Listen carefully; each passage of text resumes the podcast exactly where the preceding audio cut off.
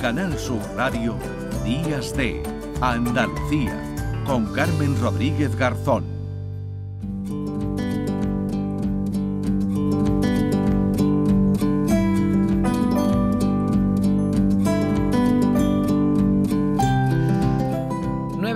6 minutos de la mañana, no dejes a nadie atrás, es el lema con el que la ONU celebra este 2022 el Día Mundial de la Alimentación para concienciar sobre la necesidad de adoptar soluciones globales ante crisis globales como las que estamos eh, viviendo. Y que afectan de lleno la disponibilidad y al acceso a los alimentos. Millones de personas no pueden permitirse llevar una dieta saludable, por lo que aumenta considerablemente el riesgo de inseguridad alimentaria y desnutrición.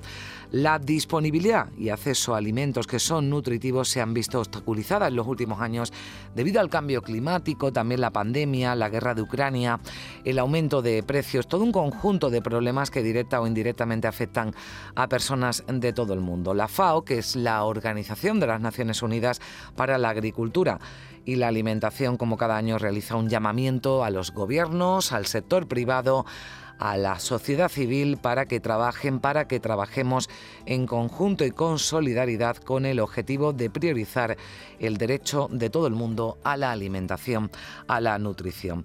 Nos vamos a fijar en este Día Mundial de la Alimentación, en primer lugar, quienes peor lo pasan y de eso saben mucho en Médicos Sin Fronteras. Monse Escruela, experta en nutrición, con una dilatada formación académica y una extensa experiencia en la lucha contra la desnutrición. Desde 2017 es la referente en nutrición de Médicos Sin Fronteras. Ha estado trabajando en países como Nigeria, el Congo, India, Yemen, Sudán o Etiopía. Monse, ¿qué tal? Muy buenos días. Buenos días, Carmen. Muy bien, gracias. ¿En qué zonas del, del mundo actualmente hay más problemas de, desnutrición, ¿no? Porque ya hablaremos de la diferencia de desnutrición y de hambruna, pero eh, ¿en, qué, ¿en qué países la desnutrición es ya un problema de primer nivel? Mira, podríamos hablar de dos zonas específicas. Una sería África, todo lo que sería el Sahel, eh, que iría desde Senegal hasta Sudán, ¿eh? esta franja que atraviesa todo el continente en horizontal. Eh, tendríamos también lo que es el cuerno de África, es la zona más del, este, eso como una gran zona. Y luego tendríamos todo lo que sería el sudeste asiático. Ahí se están detectando, no sé si aumentando también los problemas de desnutrición entre la población. Sí, exactamente, ¿no? Aquí es donde se, se juntan varios factores, como tú has hecho en tu introducción, ¿no? Estás hablando de eh, pues de la situación del cambio climático, donde estamos llevando años y años de sequías que, que no permiten volver a recoger las, las cosechas, a recuperar las cosechas. Eh, tenemos toda la, la, crisis global, ¿no? Ahora mismo con el eh, incremento de los precios y, y luego, bueno, pues claro, los conflictos armados eh, que encontramos en estos diferentes países, ¿no? Entonces aquí es donde estamos viendo más los picos de malnutrición. Mm. Hablábamos eh, y, te preguntaba, ¿no? La diferencia, ¿no? Entre la desnutrición y la hambruna o el hambre, ¿no? La, desnutrición es una enfermedad como tal y además preocupante sobre todo en los niños porque no reciben, ¿no? Esos nutrientes esenciales. Sí, exactamente. Hablar de hambre siempre es, un poco complejo, ¿sabes? O, o muy complejo, porque se basa eso, ¿no? En, en, cifras, en decir, bueno, cuánta población realmente no puede cubrir sus necesidades a nivel nutricional. Es un poco complejo de decir cuál, cuál es el número, ¿sabes? La desnutrición para nosotros es mucho más sencillo porque es una parte clínica. Es decir, nosotros vemos que este niño no está recibiendo eh, los nutrientes que necesita tener un crecimiento normal. Esa es una enfermedad y que tiene muchos factores agravantes, como te comentaba, y que está muy relacionado con otras enfermedades. ¿no? Entonces nosotros nos focalizamos en, en lo que es la desnutrición, tratar a la desnutrición y salvar vidas. Claro, además eh, en estos países que con problemas de desnutrición infantil entran en un círculo vicioso porque esos niños desarrollan enfermedades o hay enfermedades que incluso eh, incrementan eh, esa desnutrición, ¿no? Y, hay un círculo vicioso en el que además es difícil que esos países no puedan avanzar con niños ya que no van a nacer, que no van a crecer sanos ni fuertes. Sí, sí, como bien mencionas, ¿no? Todo va relacionado. Si tú tienes en un país un, un sistema de salud que es débil, pues ya vas a tener todos los programas preventivos, como son las vacunaciones, que no van a funcionar correctamente. Ahora con la pandemia de, de COVID aún lo hemos visto más, ¿no? Separaron todo lo que eran campañas de vacunación masivas. Hemos visto que los brotes de sarampión han aumentado mucho y, y, el círculo vicioso que mencionas, ¿no? Un niño con sarampión es muy fácil que caiga en desnutrición o un niño con desnutrición si está el virus del sarampión que lo que lo coja, ¿no? Entonces, bueno, ya eh, comprometemos el, crecimiento de estos niños con la, con la desnutrición, no solo en el momento que, que va a padecer de la misma, que en los casos muy agudos puede llevar a la, al fallecimiento del niño, sino que ya va a comprometer eh, el crecimiento cognitivo, intelectual de ese niño eh, en su edad adulta. Hmm. ¿Qué está pasando, especialmente ahora en, en, Nigeria, ¿no? que es una de las eh, zonas donde más preocupa ese problema de desnutrición? Pues sí, lo que hemos estado viendo, bueno, Nigeria, siempre el norte de Nigeria ha tenido muchos problemas por, por el conflicto armado que tiene abierto. Y, y, lo que está pasando es que tenemos, o sea, imaginaos todo el norte, pues la, la zona este y la zona oeste, ¿no? Entonces, la ayuda internacional se ha focalizado más en el este, de manera que el oeste ha quedado más eh, desfavorecido a nivel de, recibir ayudas. ¿no? Cuando hablamos de ayudas, eh, estamos hablando, eh, pues eso, tanto de dinero para, para hacer vacunación, como para llegar a, llevar hasta allí productos nutricionales, ¿no? A través del Ministerio de Salud, o la ayuda alimentaria, ¿no? En forma de, de distribución de alimentos general. Entonces, bueno, todos los factores que, que, hemos mencionado, ¿no? Más esta falta de, de, ayuda externa ha hecho que las tasas de malnutrición hayan aumentado muchísimo. Entonces, mm. somos pocas organizaciones que estamos trabajando porque es una zona muy insegura, ¿no? Entonces, claro, eh, pues pones los equipos a riesgo y es eh, bueno, es, es un tema mm. delicado. Entonces, eso es lo que ocurre, que está aumentando las tasas de, desnutrición. Hemos descrito la, realidad, una triste realidad, ¿no? La que se vive en zonas del mundo y, en Nigeria, que ponemos ese caso eh, concreto. Pero eh, si le parece, ya para terminar, nos centramos en la búsqueda de soluciones o también tratamos de lanzar algún mensaje positivo, porque entiendo que algunos de los programas ¿no? que realiza su organización, por ejemplo, u otras que trabajan en estos países, están dando resultados positivos. Hay soluciones o al menos em, hay algo que pueda mermar, ¿no? Que pueda, que pueda mermar todo lo que está ocurriendo y todo ese problema que están sufriendo los niños de, estos países. ¿Qué se está haciendo y qué más se puede hacer?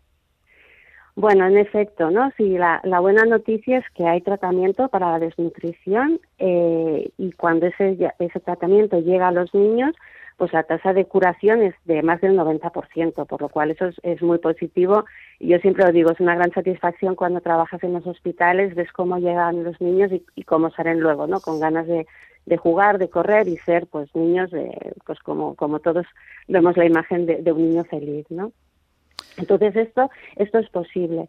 Lo que sí que se necesita es lo que decíamos antes, ¿no? Reforzar todo este paquete preventivo eh, pues eso, ¿no? Con las campañas de vacunación, reforzando los sistemas de salud, lo que nosotros hacemos es la detección temprana en cuanto vemos que esa situación se va a dar, que es lo que eh, llevábamos monitoreando tiempo, ¿no? Y estábamos viendo que la tormenta perfecta llegaba. Ya estamos aquí, aún no hemos visto el pico, pero estamos aquí. Nosotros estábamos preparados, nosotros hablo de la comunidad internacional, aparte de MESER, y entonces ya hemos puesto paquetes preventivos para evitar eh, que haya mucha mortalidad.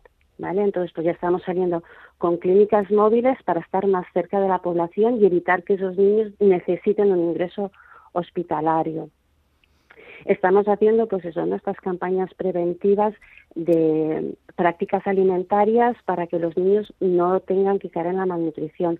Antes de que llegue la escasez de la cosecha, pues ya hacemos mm. campañas de entrega de alimentos para prevenir a los niños, ¿no? Entonces, bueno, y todo esto es gracias a, las aportaciones de, de, muchísimas personas que nos están apoyando y que, bueno, pues en, concreto Médicos Sin Fronteras España, pues somos independientes en el 99% de, de nuestros fondos, mm. ¿no? Y eso es gracias a la solidaridad de, de todas las personas, sí. Pues eh, le agradezco mucho, eh, Monse Escruela, que nos haya atendido y le agradezco también el trabajo suyo y de su organización en la lucha contra la desnutrición y especialmente contra la desnutrición infantil. Muchísimas gracias, un saludo.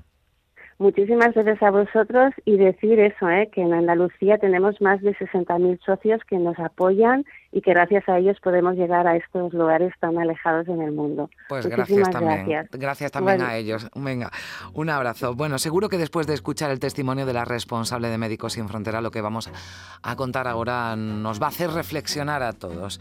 Porque en el mundo cerca del 14% de los alimentos producidos se pierden entre la cosecha y la venta minorista. A ello se suma el hecho de que aproximadamente el 17% de la producción total de alimentos se desperdicia, un 11% en los eh, hogares, un 5% en restaurantes, 2% en el comercio en España. Podemos decir que algo hemos mejorado en este sentido, así al menos lo reflejan los datos del último informe de desperdicio alimentario en España, el de 2021 que señalan, lo elabora el Ministerio de Agricultura y Alimentación, y que señala que cada español tiró de media a la basura algo más de 28 kilos o litros de alimentos en el 2021 que es mucho, pero es la cifra más baja de los últimos cinco años. Los productos comprados que más se desperdician son carnes congeladas, salsas, café, infusiones, legumbres, sopas, cremas y caldos. Hay una NG, Refood, que lucha contra el desperdicio de alimentos. María García es responsable del área de voluntariado de Refood. Hola María, ¿qué tal? Hola, buenos días. Bueno, lo que os encargáis vosotros, me imagino que lo puedes ampliar un poquito más, es de rescatar el excedente alimentario de establecimientos de barrio. Sí, efectivamente. Nosotros, bueno, el leitmotiv de nuestra organización es combatir el desperdicio alimentario y nosotros nos centramos en el barrio de Tetuán de Madrid y el objetivo prioritario es rescatar comida que acabaría en la basura en un horario de tarde, cuando ya los comercios más o menos han hecho la venta del día, es llevarlo a un local que tenemos y allí hacerlo raciones y dárselo a los beneficiarios que, con los que trabajamos diariamente. Hmm. Y muchos de los locales son también colegios mayores de la zona universitaria, donde los volúmenes de comida son más grandes y luego hay muchos restaurantes, fruterías y panaderías que son ya negocios mucho más minoristas en el barrio de Tetuán. Están ahora mismo trabajando en este barrio, pero como dice, el objetivo de ReFood es eh, acabar, ¿no? O reducir al menos el desperdicio alimentario. Eh, ¿Por qué? ¿Por qué desperdiciamos eh, tanta comida? Algo falla, ¿no? En toda la cadena. Bueno, obviamente sí, pero también, eh, o sea, se desperdicia porque muchas veces, eh, la, pues la, por ejemplo, los colegios mayores están, digamos, obligados a dar una cantidad de comida o una variedad de comida y les resulta difícil ajustar un poco a la gente que va a venir cada día a comer, ¿no? Entonces, digamos que nosotros cerramos un poco ese círculo y hacemos que ellos den el buen servicio que tienen que dar y nosotros eh, podamos gestionar esa cantidad de comida excedente que ellos tienen y que está en perfectas condiciones. Lo que tienen son acuerdos, ¿no? Entiendo, como nos explicaba, con comercios, con bares, con colegios eh, mayores, con, con restaurantes que le ceden, ¿no? Ese excedente antes de tirarlo a la basura, se lo ceden, ustedes los eh, llevan a ese local y los reparten entre los vecinos con más necesidades. De momento están en Madrid, pero entiendo que todo esto se podría hacer o se debería hacer, ¿no? En otros eh, puntos de, de España, aquí en Andalucía, por ejemplo. Sí, de hecho, bueno, está saliendo un nuevo núcleo en la zona de Pan Bendito, en Madrid también. Y nosotros, bueno, la, la idea es que esto, como es un proyecto bastante atomizado, de un alcance muy concreto, es muy fácil de replicar. Y la idea sería que este proyecto se replicase en cualquier ciudad o barrio de, de España, siempre que se busque una red, o sea, es que no habría ningún problema. Es algo que se que se puede hacer a nivel muy local y que, y que sería muy fácil de replicar teniendo un soporte de voluntarios como es normal y un poco de, asociados, ¿no? Hmm, claro, eso le iba a preguntar. En la respuesta de, de los eh, comercios y también de, esos colegios mayores de, de, la zona está siendo, está siendo buena y un compromiso, como nos explicaba usted, pero necesitan una red de voluntariado, ¿no? Que la, que la tienen la, los ciudadanos, los vecinos, eh, están dispuestos, ¿no? A ayudar. Sí, sí, de hecho nosotros cada día que nosotros estamos ahora mismo eh, trabajando de lunes a jueves y esperamos en breve ya trabajar también los viernes. No trabajamos los viernes por falta de voluntarios y realmente cada día necesitamos una media de 15 personas que salga a rescatar esa comida y la prepare y la reparta. Entonces, bueno, al final es una demanda bastante grande, son unas dos horas de trabajo al día, más o menos lo que le pedimos a los voluntarios y obviamente un compromiso para que nosotros podamos tener organizadas las rutas de una semana para otra y no nos encontremos mm. en el último momento sin gente, ¿no? Entonces, la demanda de voluntarios es importante, pero la gente también pues ve que el proyecto es positivo para el barrio y la verdad es que se compromete. Tenemos mucha gente ya que está muy comprometida con el proyecto. Bueno, pues eh, usted lo ha dicho, es fácil de replicar, así que lo han escuchado. Quien tenga que escucharlo, quien quiera poner en marcha eh, esta iniciativa en cualquier otro punto y que sin duda puede ayudar a quien más lo necesita y evitar que éticamente, la verdad es que después de escuchar el testimonio de, de la responsable de, de Médicos Sin Frontera, mm, pues da que da que pensar, ¿no? El, eh, el hecho de tener que, que tirar eh, comida, ¿no? Comida que nos sobra en comercios, en restaurantes o también en los propios hogares que seguramente nosotros con pequeños gestos podemos contribuir a que ese desperdicio alimentario sea menor, comprando con algo más de, previsión. María García, responsable del área de voluntariado de Refood, muchísimas gracias por estar con nosotros. Un saludo, buenos días. Un saludo. 9 y 23 minutos. Hablábamos de pequeños gestos ¿no? que podemos eh, hacer, que podemos llevar a cabo en nuestros hogares. Vamos a hablar de una iniciativa ahora que ha puesto en marcha Lipasan, la empresa municipal de limpieza de Sevilla.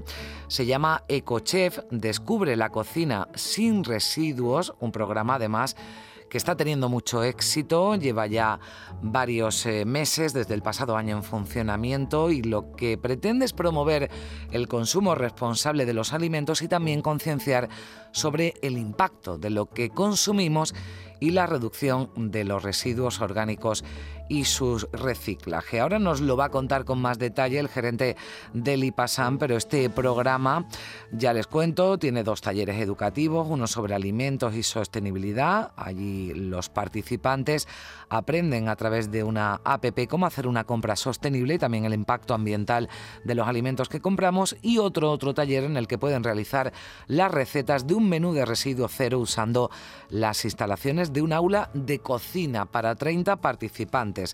Lucrecio Fernández, gerente del IPASAN, ¿qué tal? Muy buenos días. Hola, buenos días. Bueno, eh, lo decíamos, ha sido todo un éxito. De hecho, han recibido hasta un galardón, la escoba de platino que otorga la Asociación Técnica para la Gestión de Residuos y el Medio Ambiente por la puesta en marcha de este programa educativo, EcoChef.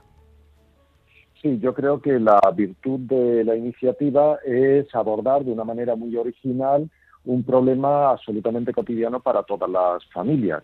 Eh, yo creo que en el día a día no somos conscientes de la cantidad de recursos, recursos económicos que tiramos al cubo de basura. Y eh, mediante esta iniciativa lo que pretendemos es que antes de iniciar el ciclo, en este caso el de la cocina, cuando vamos a hacer la compra seamos ya conscientes de qué es lo que significa una compra responsable, una compra de proximidad y una compra sostenible. Si somos conscientes del ciclo completo, creemos que el impacto ambiental de nuestra actividad en el planeta se puede minimizar. Y para ello nada mejor que, que los alumnos, que los jóvenes, para empezar con nuevas prácticas y para empezar con una nueva manera eh, de, ver el día a día.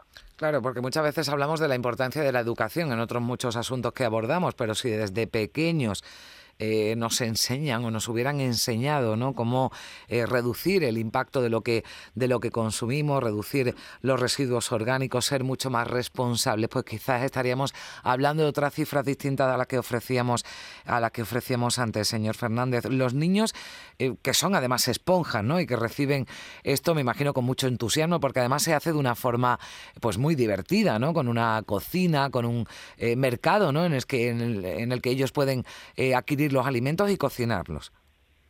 Sí, son tres horas de duración de cada uno de los talleres. Eh, la verdad es que estamos muy satisfechos. Han pasado casi 2.500 personas, eh, muchos de ellos docentes, y eh, se aborda, ah, como decía, todo el proceso de una manera muy original. Intentamos que cada uno de los participantes sea consciente de la huella ecológica que deja a nuestra actividad, en este caso la de la cocina, y luego introducir un concepto muy importante para Lipasan, que al final es una empresa pública del Ayuntamiento de Sevilla, eh, que es el concepto de economía circular y de respeto a los objetivos de desarrollo sostenible. Eh, lo que tiramos al cubo de basura decía que eran eh, recursos muy importantes para, para el planeta y parte de nuestros objetivos es precisamente intentar recuperar la mayor parte de, eh, esos recursos. Es todo lo que hablamos de recogida selectiva. Eh, cuando es algo que en el taller eh, queremos dejar muy claro. cuando el cubo de basura, si hacemos la separación selectiva, ahora mismo en Sevilla tenemos tres colores para utilizar mm. el verde del vidrio, el amarillo de envases o el azul de papel y estamos poco a poco introduciendo un cuarto contenedor que es el marrón de residuos orgánicos. Este precisamente es el protagonista del programa Ecoche. Mm. Eh, claro, ese, eh, ese contenedor, le digo, ya he visto algunos, ¿no? Porque llevan ya algunos implantados, que es lo que exactamente hay que depositar ahí, por si alguien tiene la duda, que ya creo que todos tenemos ya claro que el verde es para el vidrio, el amarillo para el plástico y el papel y el cartón, plástico y envases, y el, azul para el papel y, y, cartón. Después tenemos el contenedor eh, gris en el que depositamos el resto de cosas, pero en este marrón, ¿qué se deposita exactamente? Bueno, en el marrón deberemos, deberíamos depositar todo lo que es eh, eh, materia orgánica de, nuestra casa, básicamente restos de eh, los restos que se producen cocinando y alguna sobra de comida. si esta materia orgánica está bien seleccionada, luego podemos reutilizarla de una manera muy fácil, normalmente fabricando un compost de calidad que acaba siendo abono para, para nuestra agricultura. Mm. Eh, actualmente tenemos implantados desde 2017 hasta ahora unos 500 contenedores en toda la ciudad, pero somos ambiciosos y nuestra perspectiva, nuestro objetivo es eh, llegar antes de que acabe 2023 eh, a los 1.800 contenedores. De esa manera creemos que podemos contribuir bastante a la economía circular de nuestra ciudad.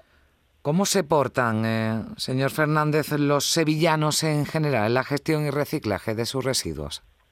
Pues yo creo que bastante, bastante bien. Seguramente, como en todos los aspectos, tenemos un amplio margen de mejora, pero en los últimos siete años eh, la cantidad de basura que recogemos de manera selectiva en la ciudad ha aumentado hasta un 70%, y eso es muy indicativo, eh, es muy positivo. En el último año, por poner muchos más contenedores de materia orgánica, muchos más contenedores marrones, eh, la materia orgánica ha, aumentado casi en un 200%. El objetivo que nos hemos marcado, o Lipasan, eh, para este año 22, es que el 25% de toda la basura que se genera acabe siendo una recogida selectiva.